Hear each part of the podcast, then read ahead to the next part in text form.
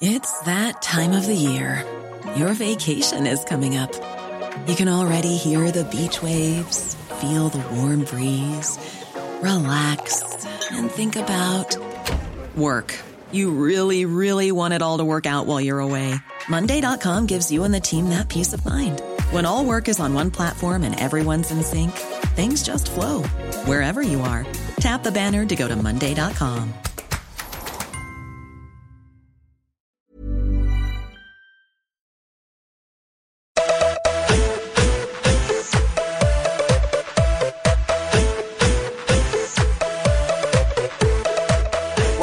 about the festive season? It's football, football, and more football. And so, the perfect excuse for another edition of the Gagan Pod to chat about a monster week in the Premier League. David Weiner with you, and hope you had a fabulous Christmas. And joining me to dine out on even more football fun, Michael Bridges, welcome. Happy Christmas to you. Merry Christmas. All the best for the new year. Up and coming. Thank you, Dave Squires. Welcome back. Hello. Merry Christmas. Thank you. Great to have you here. And we've got Kate Cohen in as well, sneaking in for a pod appearance before she's off to the Asian Cup as part of the Socceroos scouting team. Welcome and great to see you. Good to see you again, David, and one last time before I head off. Brilliant. Well, we've got so much to talk about because we've had a full suite of Premier League games this morning. And wow, the cat amongst the pigeons. Liverpool six points clear at the top, with City losing to Leicester this morning, and Tottenham in second. How good is the Premier League title race going into the new year? Bridgie, are City done? What's going on with Pep Guardiola's side? They can't be done yet, Dave. It's just a little bit of a blip in the system. Every team has one every now and again, but it's, it's incredible how much they have been found out in the last two matches, and it's going to be interesting how they bounce back. The, the next two matches for them against Southampton and the big one against Liverpool, that'll be the defining one. If Liverpool can get the result, I will say City are done for, but you can never ever block out Pep Guardiola and City. It's like a grand final next Friday, Kate. It's what a matchup for the for the for the Premier League. What's your read on Pep Guardiola's side? Fernandinho out.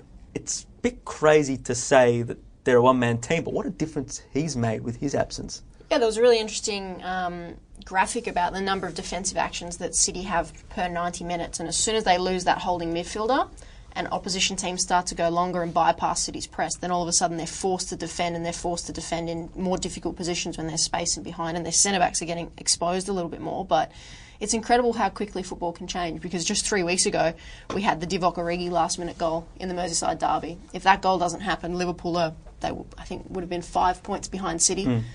But since then, in that three week period, City have lost three games, and Liverpool are now six points ahead of them, uh, ahead of uh, Spurs. So it's amazing how quickly football can change. And also, as you mentioned, that one player who's absent for City makes a huge difference to the balance of the team, which then flows onto all this different um, sense of pressure and, and the momentum changes. You've got two weeks in a row when Liverpool played before, so then they have the result to go ahead. City knowing that they have to win or else fall further behind, and not being able to continue with that pressure. So yeah, it's an incredible, uh, incredible turnaround in such a short, short space of time, and, and City are having a little bit of a blip. I think I deserve some of the credit for, um, Here for he this. goes.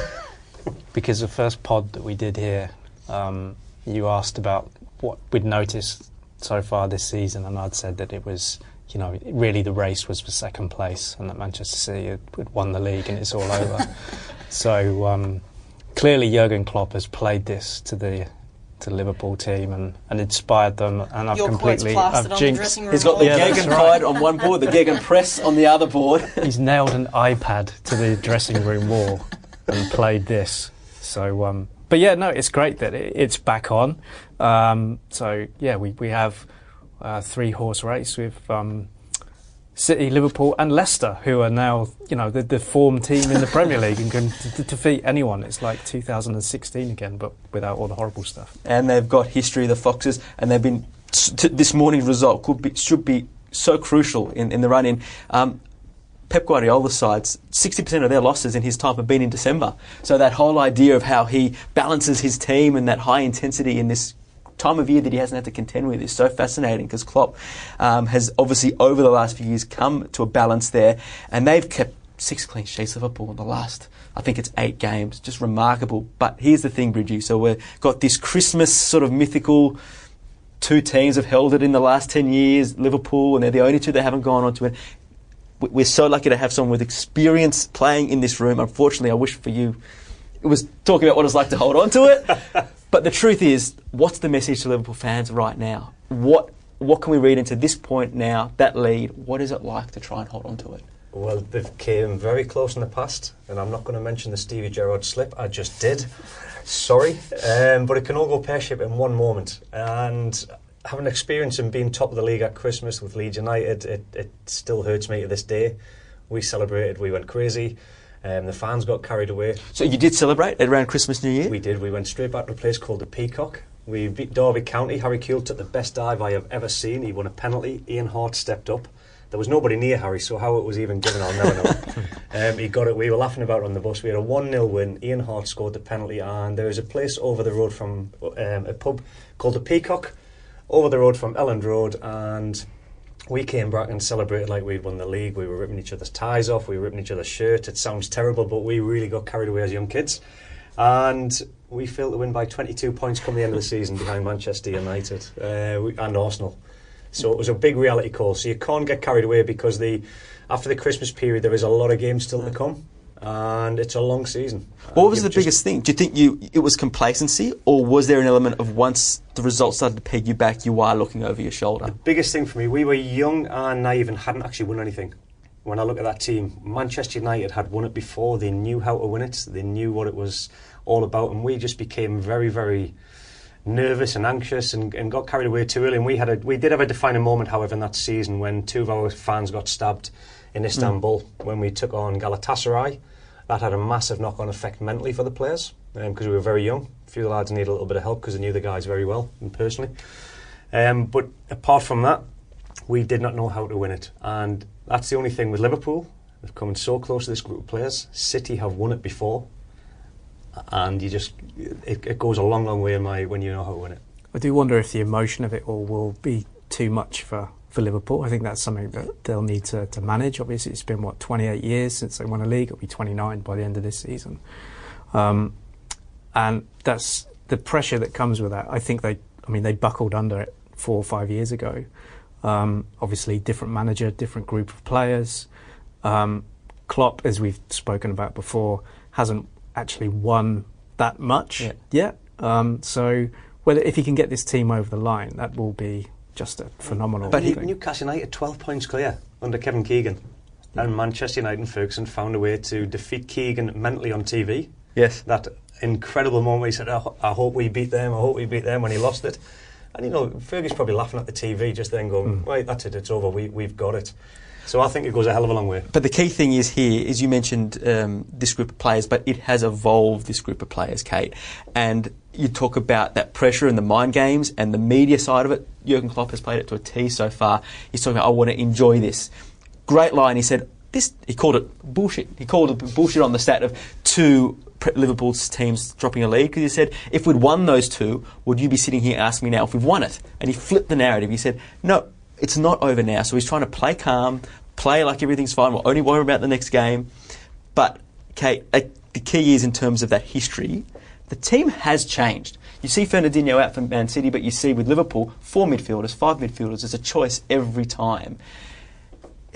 Does the weight of history hold Liverpool back, or is this team under Klopp, who won in, in Germany, he has knocked back the big guns before, um, can they make that next graduation? Well, I think the message from the players and from the coach has been really consistent ever since Liverpool have started on this run of form. Um, and it wasn't that long ago that the fans were getting a little bit um, anxious because the Champions League spot was on the line. City were starting to go ahead, and by October, November, people were saying, oh, City's going to win the league now.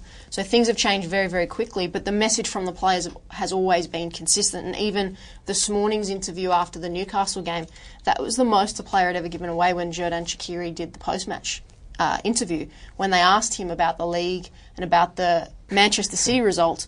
And the most that was given away was he just smiled. And then he continued to say, well, we've got to worry about ourselves. Um, so the narrative has always been we're just worrying about ourselves, we're doing what we can, we're focusing on our next opponent and taking it game by game, which is very cliche, but it's important for their mindset to not get carried away. Uh, because that, not many of them have been in that position. But the more they're able to rack up the win the wins, then the more the confidence grows. Um, and then you've been able to see with the turnaround with you know Van Dijk and Alisson coming into the team, then adding in that extra sense of um, uh, depth in midfield where they're able to have a Milner who's not even involved, or you're able to have Henderson, Fabinho, Wijnaldum, all these different players that are able to come into that middle of the park. So, yeah, I think there there is always that risk that because they've not been there and done that as a group, that that maybe they don't know what it takes to win a game, but uh, win a league title rather. But um, their message has been very consistent. They're not getting carried away yet. Perhaps after that City game, once they play Arsenal and City back to back, if results go their way, then then perhaps there's that danger then. But at the moment, they're they're well on track and they're keeping their uh, heads relatively screwed on the shoulders. amazing maturity because they went through an early part of the season where you would say they weren't playing their best. They were scratching late results. The, the Merseyside derby, a classic example, but now here we are at the busiest time of year playing Newcastle, five at the back, packed defence, and they picked them apart. And that's so if we're going to see now that they're starting to get into some form, that's a very positive sign for them. One of the things that has changed from the start of the season, Salah didn't start the season particularly well. I think he was there was a bit of a World Cup hangover there. He'd had a bad World Cup and a, a tough tough period after the shoulder injury against Real Madrid. Um, and just in recent weeks, he's he's started recreating that form of, of last season. Um, so that I mean that that's huge for them. But they're not as reliant on that one player as they were last They're, season. they're also playing differently as well because during that run last season that they had, you would have Mane, Firmino, and Salah, whereas now they're having Salah playing as the central striker with Firmino playing off him. And then if you've got Shaqiri playing on the right, he'll actually take up a second number 10 position. So they, they, they more or less play, when Shaqiri's on the pitch, they play with a four at the back with both their fullbacks high, and then they have two sixes, two tens, and two number nines, or two players on the last line. So they're playing very differently to the way that they were playing last year. They also have that added layer of flexibility because they are they are able to go back to that flat three in midfield and have the three up front. So Klopp has more to work with, both in the depth of the squad and also the flexibility of the players to play in different positions and different roles based on what the opponent's going to do and how the opponent's going to play. And if there's a transfer market textbook, you look at the way this side evolved this year with money to spend and the way he picked the holes and brought his team to the next level that they needed to be. Spot quiz. We're going to play this back. We're going to put this in the archives. Do they hang on? Dave, you're up first. One word answer. Yes, Bridgie. just No. like a jigsaw. Kate. yes. Of course, you're going to say yes. I, I, I'm going to go yes too. I think there's the mood, the feel about it this year, um, and the results with City. Oof, you just feel like the, it's moving in one direction. But there is a joker in the pack, Bridgie. It's extraordinary. Um, um, wash your mouth out there, please, David. Joker in the pack. You A mean a real threat? a legitimate, a legitimate second choice. And as Thank Pep you. said this morning, there are two teams better than City. Let's just take a second to pay tribute to Mauricio Pochettino. It is phenomenal Yeah. that they are second at this point of the year, given everything going on around them. It's just incredible. And I always go on about this man because the the respect he has from the players, the respect he has from around the people at the training ground at every level, the canteen that you go down.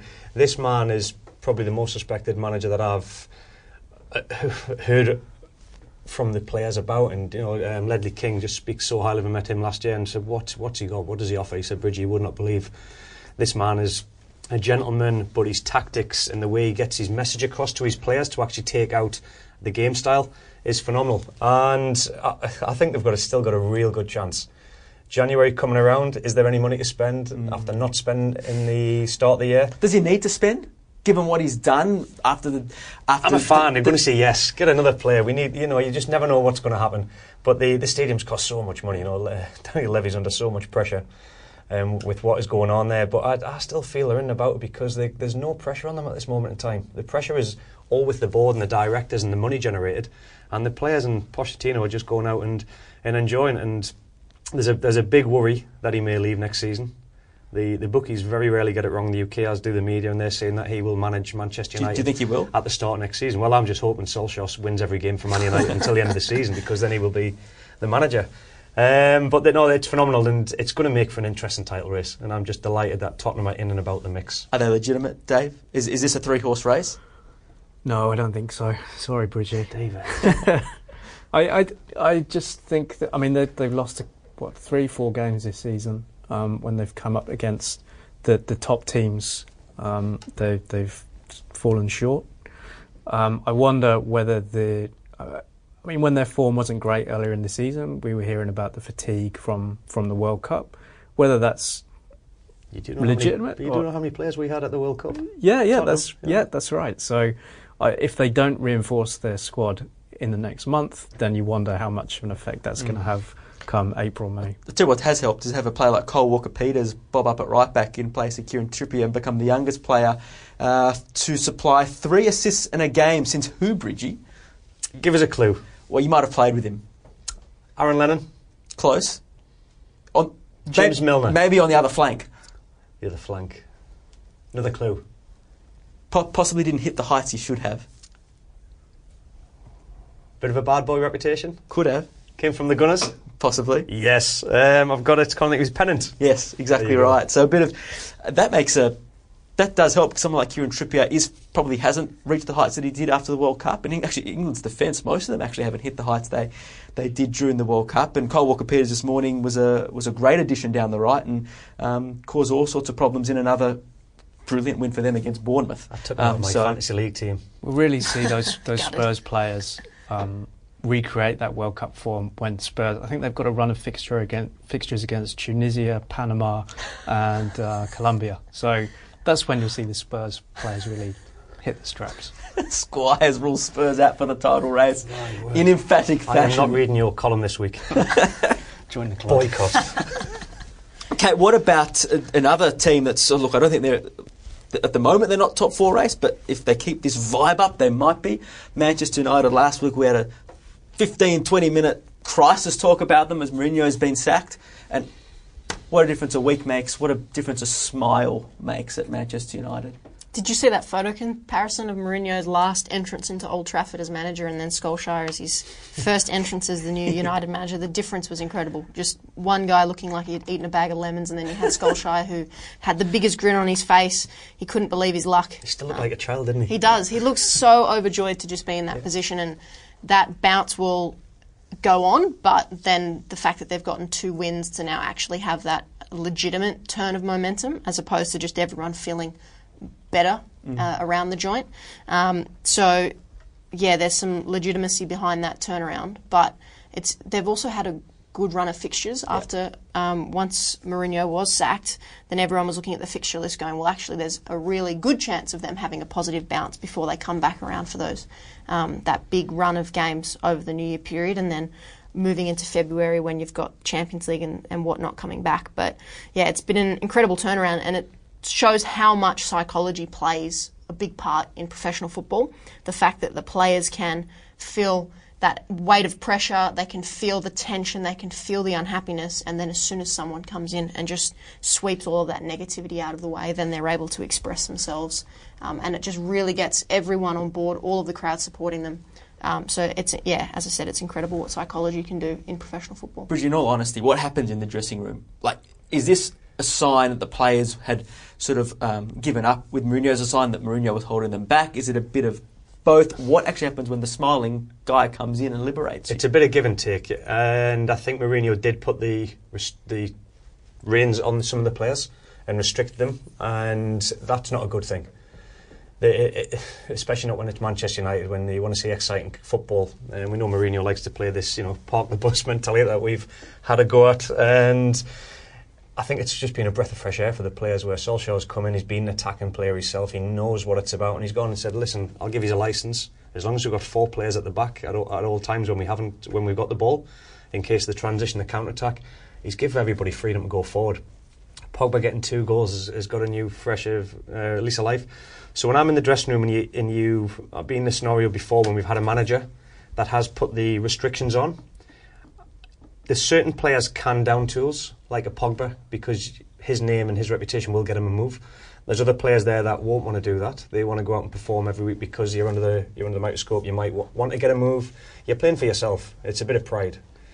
And so I think Pogba and a few may have down tools, which is not good because players are like packs of wolves. You smell blood, you're going to go for the jugular. And they were after Mourinho from the from I reckon the get as soon as you start. I reckon three games in, the players weren't happy. The atmosphere was toxic, and you can just tell by the even the staff. Michael Carrick, a Manchester United legend, uh, went to the same school as him, and you just see, I see Michael Carrick when he was a kid again. When he was sat there next to Mourinho, he looked like a bag of nerves, and he looked, he was shitting himself because he didn't know what to do, and I don't think he was given license to do that. And now you see him, he's celebrating with Solskjaer, and it just spreads.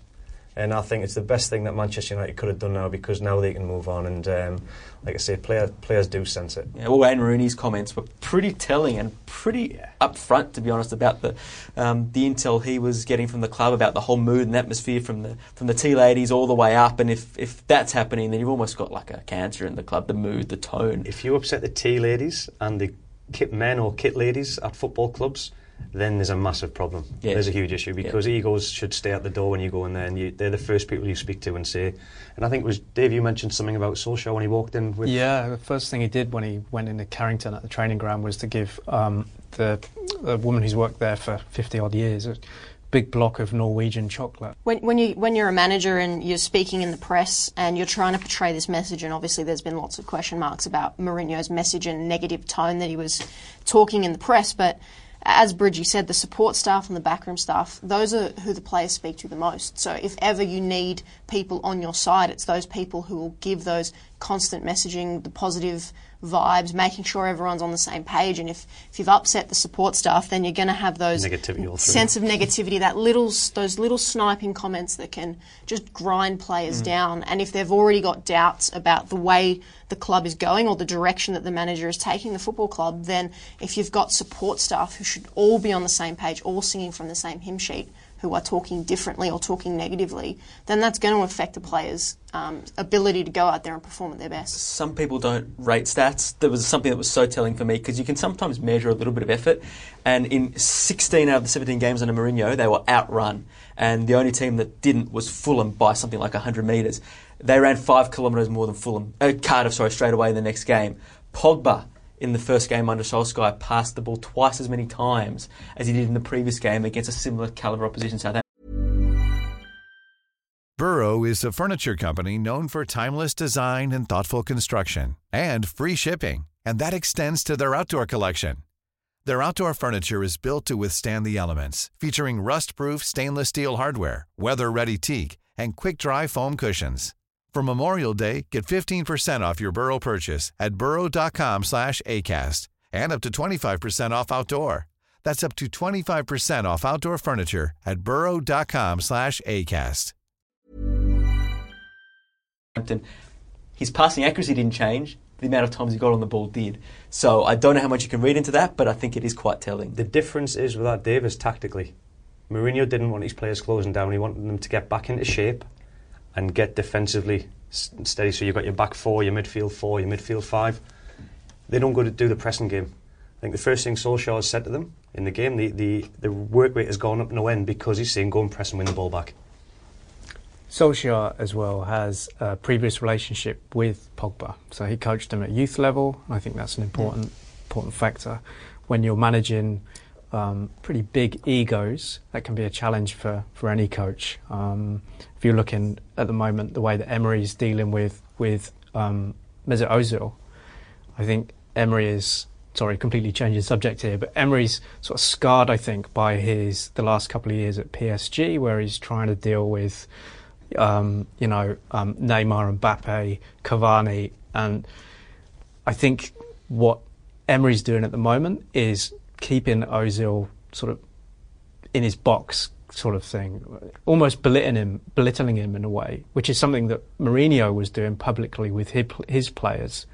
Um, and I mean, that's that wouldn't motivate me. I don't know. Have you ever, Bridgie, have you ever had a, a, coach who's sort of been really critical in the in the in the press and in the media of players, and how does that go down within the squad? Uh, yeah, we did actually when I was at. Um, I'm trying to think where the hell I was now. Hull City. I was there with a guy called Phil Brown. He's just got a new job actually. He's ma- ah, mate. In uh, the Indian Super League, isn't he? yeah, I think so. There you go. Good on him. Um, yeah, he- either way he belittled players, the way he talked to um, players, and with the, the highlight for me, I, I left and I came to Sydney FC to just to get away from the guy, and I got a lovely text message from Nick Barmby saying, "Please make sure you watch the Premier League footage of what he's just done to us in the middle of the pitch at Manchester City." Yeah. He has completely just lost the dressing room, and um, Jimmy Bullard the week after did the demonstration back when Phil told the players off. And as soon as he did that, I mean, there was five or six of us were offside with him anyway, and then he lost everybody, the whole squad of 30. So um, Yeah.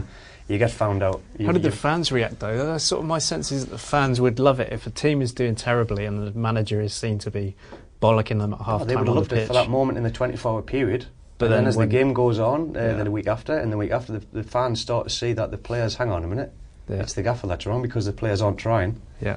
So, yeah. Interesting stuff. Into a world that we can only write about and do cartoons on, but Bridgie, you've lived it, and it's damn fascinating to hear what happens inside the dressing room walls. All right, guys, next one, we're going to have some uh, random sentences that we're going to get you to finish off. And the first one is a spot one to all of you. The form player of the Premier League is Dave.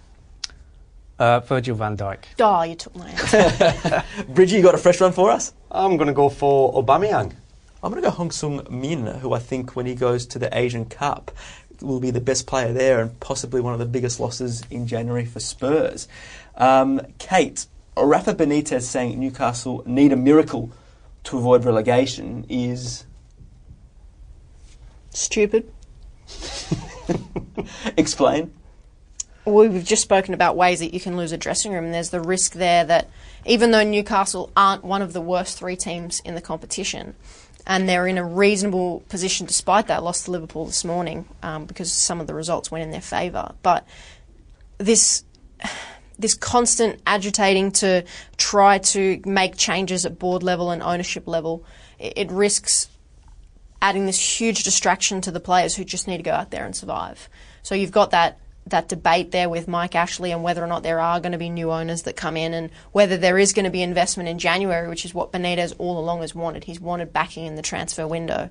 Um, but to then come out and say that that his team needs a miracle to avoid relegation when they're not right in the thick of the scrap at this very moment, um, that can have a big knock on effect for players who lose confidence and, and don't feel like the manager has full belief in their ability to, to dig out some results and, and survive. Tough life being a Newcastle supporter at the moment. But not so with this question, Bridgie. Leeds winning five in a row for the first time in a decade, sitting top at Christmas means. BS.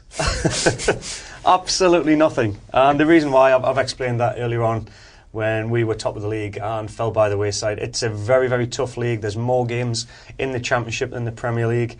And Bielsa is renowned to train his players very, very hard.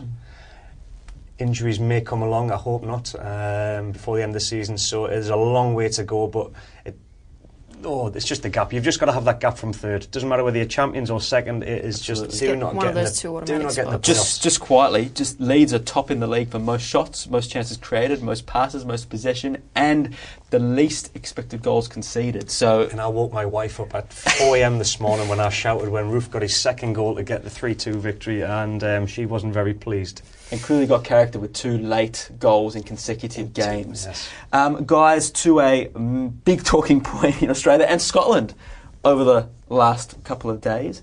How should I go into this one, Dave? Can I start with Chris Sutton is? What's the strongest word we can use? No, no. Um, I wouldn't worry too much about, about Chris Sutton. I think he's sort of football's answer to Piers Morgan. Um, he sort of says these things, puts them out there to, to get a reaction, and, and we all bite. Um, I mean, if we're going to go into what he was saying last week about the Asian Cup being a Mickey Mouse tournament, and you know the stuff he said about uh, you know Australians should stick to 4X and shrimp. I think he said.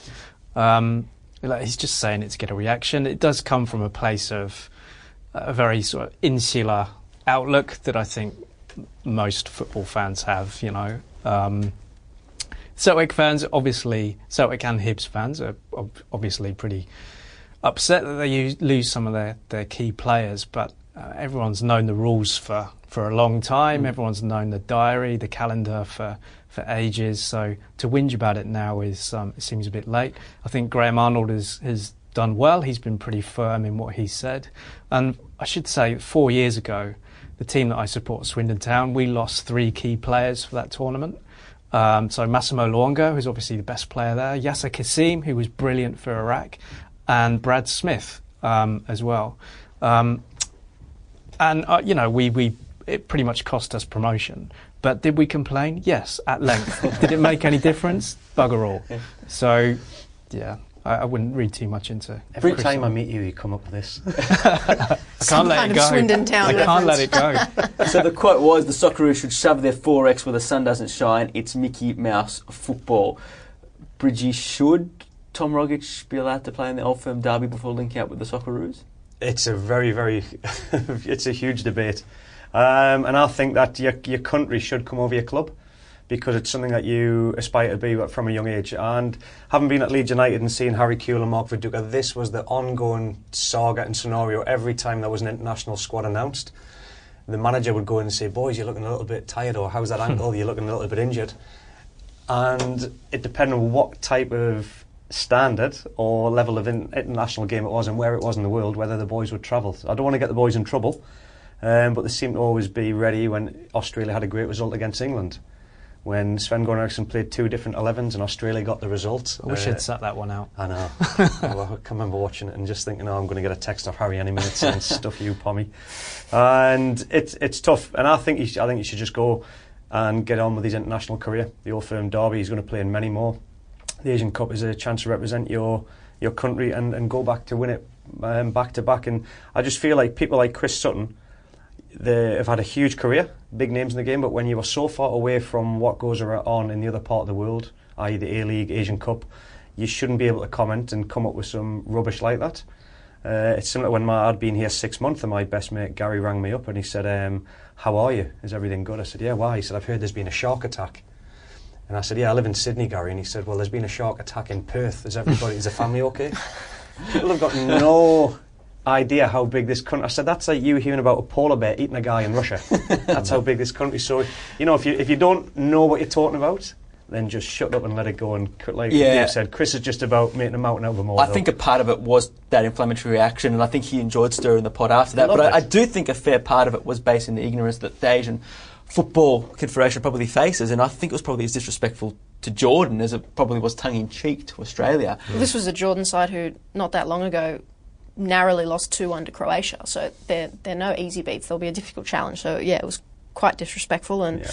um, yeah, it was obviously Graham Arnold had gone over and spent two days with Brendan Rodgers earlier in the year. So those discussions around Rogic and when this was prior to Arzani's injury, when the players would be um, coming in um, for the Asian Cup would have been a topic of discussion. So it, it's not fresh on the agenda. Mm. It's been there for a long, long time since that Asian Cup schedule came out. So he Just has no you how, reason to how valuable Rogic is to both club and country. It's nice that Rodgers is saying I want him here.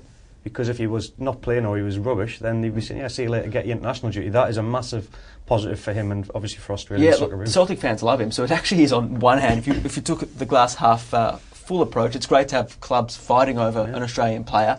Um, but equally, I think the the stance from the federation, which is if we let Tom Rogic play this, how do you justify it to Brighton, and how do you justify it to the other clubs where the players? Just want one more game. And Australia are not in a position at the moment with injuries to have that luxury. Plus, this Asian Cup defence, they need a week together in camp to, to deal with it in the most professional and uh, respectful fashion to the tournament as possible. But to wrap up this section, Bridgie, that leads us straight in. We've got Rogic, Rogic but Australia without now Aaron Mooy confirmed, Arzani, possibly Leckie, and of course, Jedinak and Cahill are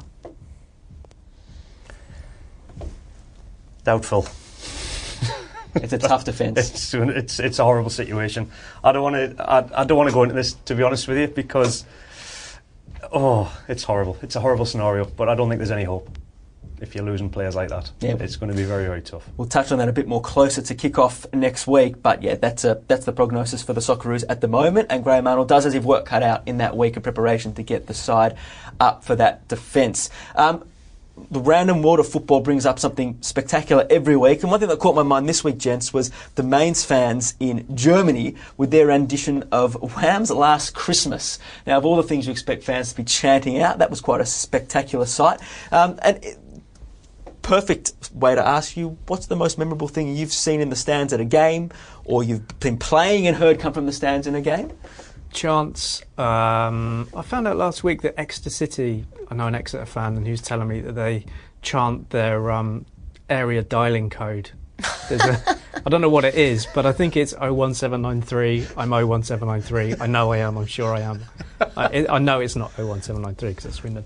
But um, and yeah, I think the only other one I heard that, that sticks in my mind, and I think about it all the time, is a guy who played for Swindon only about five times, and a group of Swindon fans used to sing to the tune of "Girlfriend in a Coma," um, "Fola Adebola."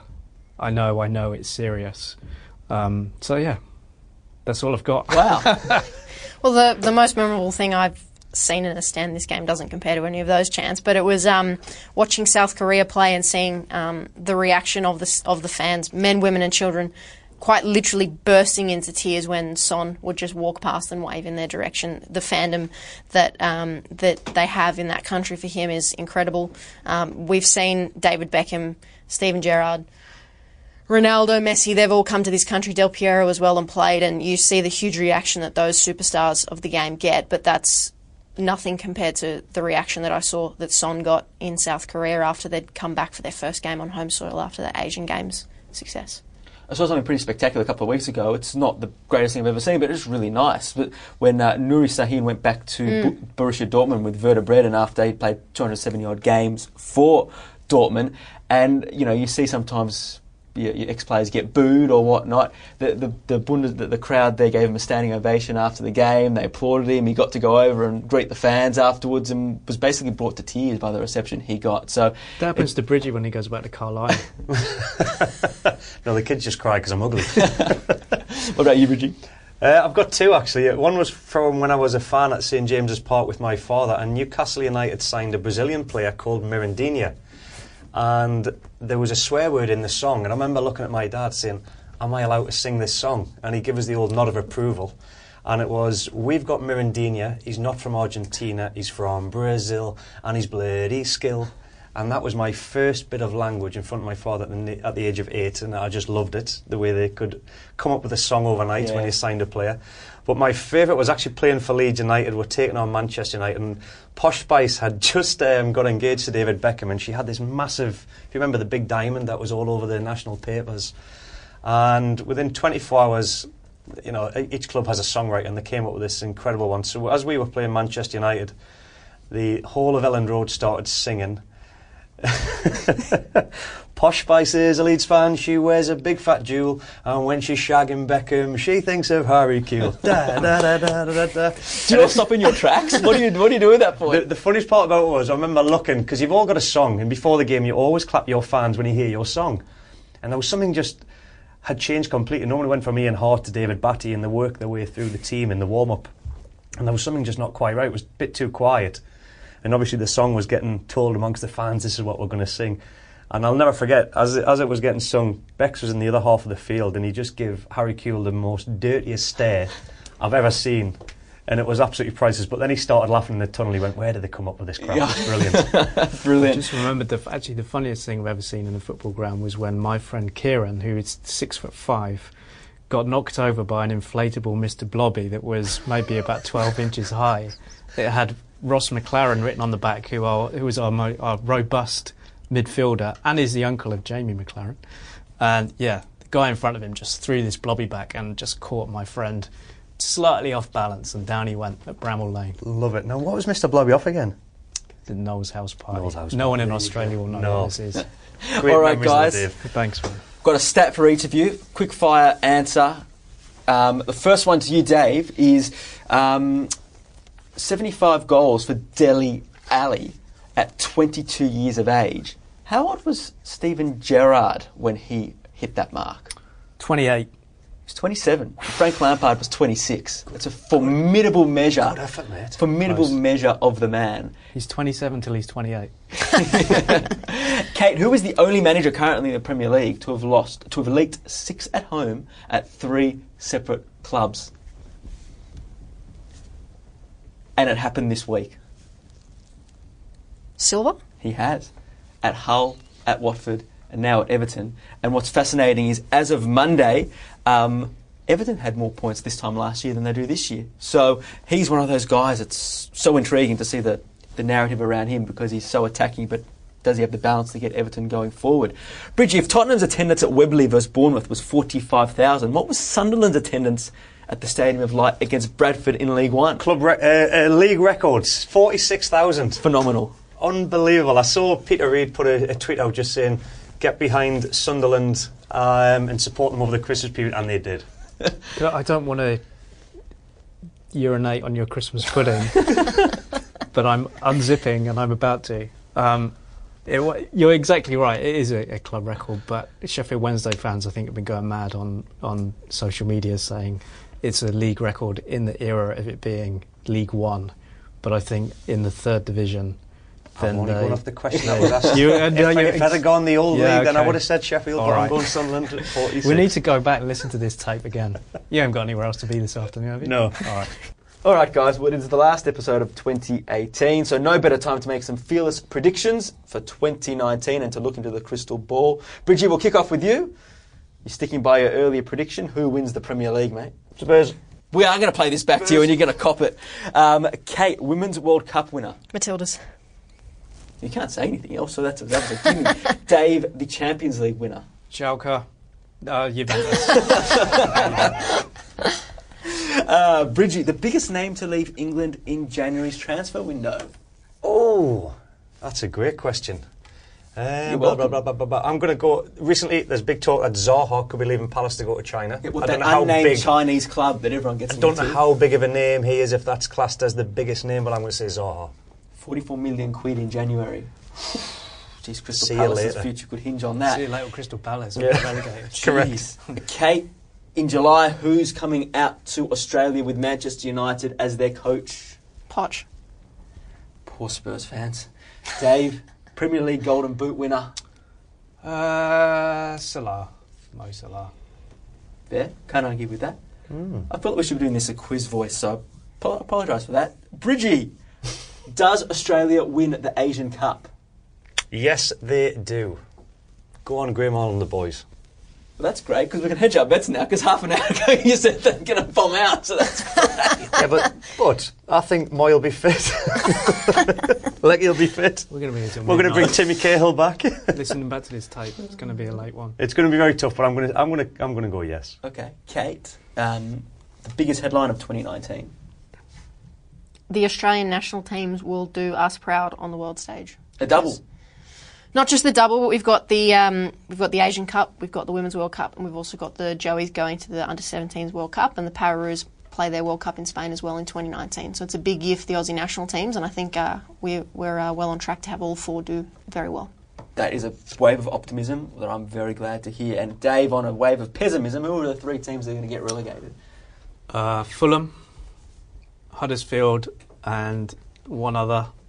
Either Burnley, Cardiff, or uh, pretty much anyone from 16th down could go down. I'll say Burnley just because they're there at the moment. And I think they're going to sack Sean Dyche. Free fall, eh? Dyche, yeah. It'd be a miracle if Cardiff stayed up. But Mourinho's just been sacked from Manchester United, and the ginger Mourinho at Burnley will get sacked as well pretty soon. Okay, good prediction. Good prediction. Well, everyone, thanks for coming in on the day after Boxing Day for a bit of football chat. It does never stop, and the good news is, well, there's Premier League to watch till whenever you want, really, on Optus Sport, and that includes uh, this weekend as well, where it's all about Liverpool versus Arsenal, 4:30 a.m. Sunday morning, um, which a result for Liverpool there can set up what is, I mean, it's not a grand final, it's too early to call a grand final, but it is as big a match as you can see anywhere on the football planet. Um, Friday week against Manchester City. Just cannot wait for that. And there's so much football before then. In the meantime, Dave, Bridgie, Kate, great to see you. Safe travels, Kate, to the United Arab- Emirates. Bring the trophy back with you. And to everyone else, have a happy new year. And until the next episode of the show, enjoy your football.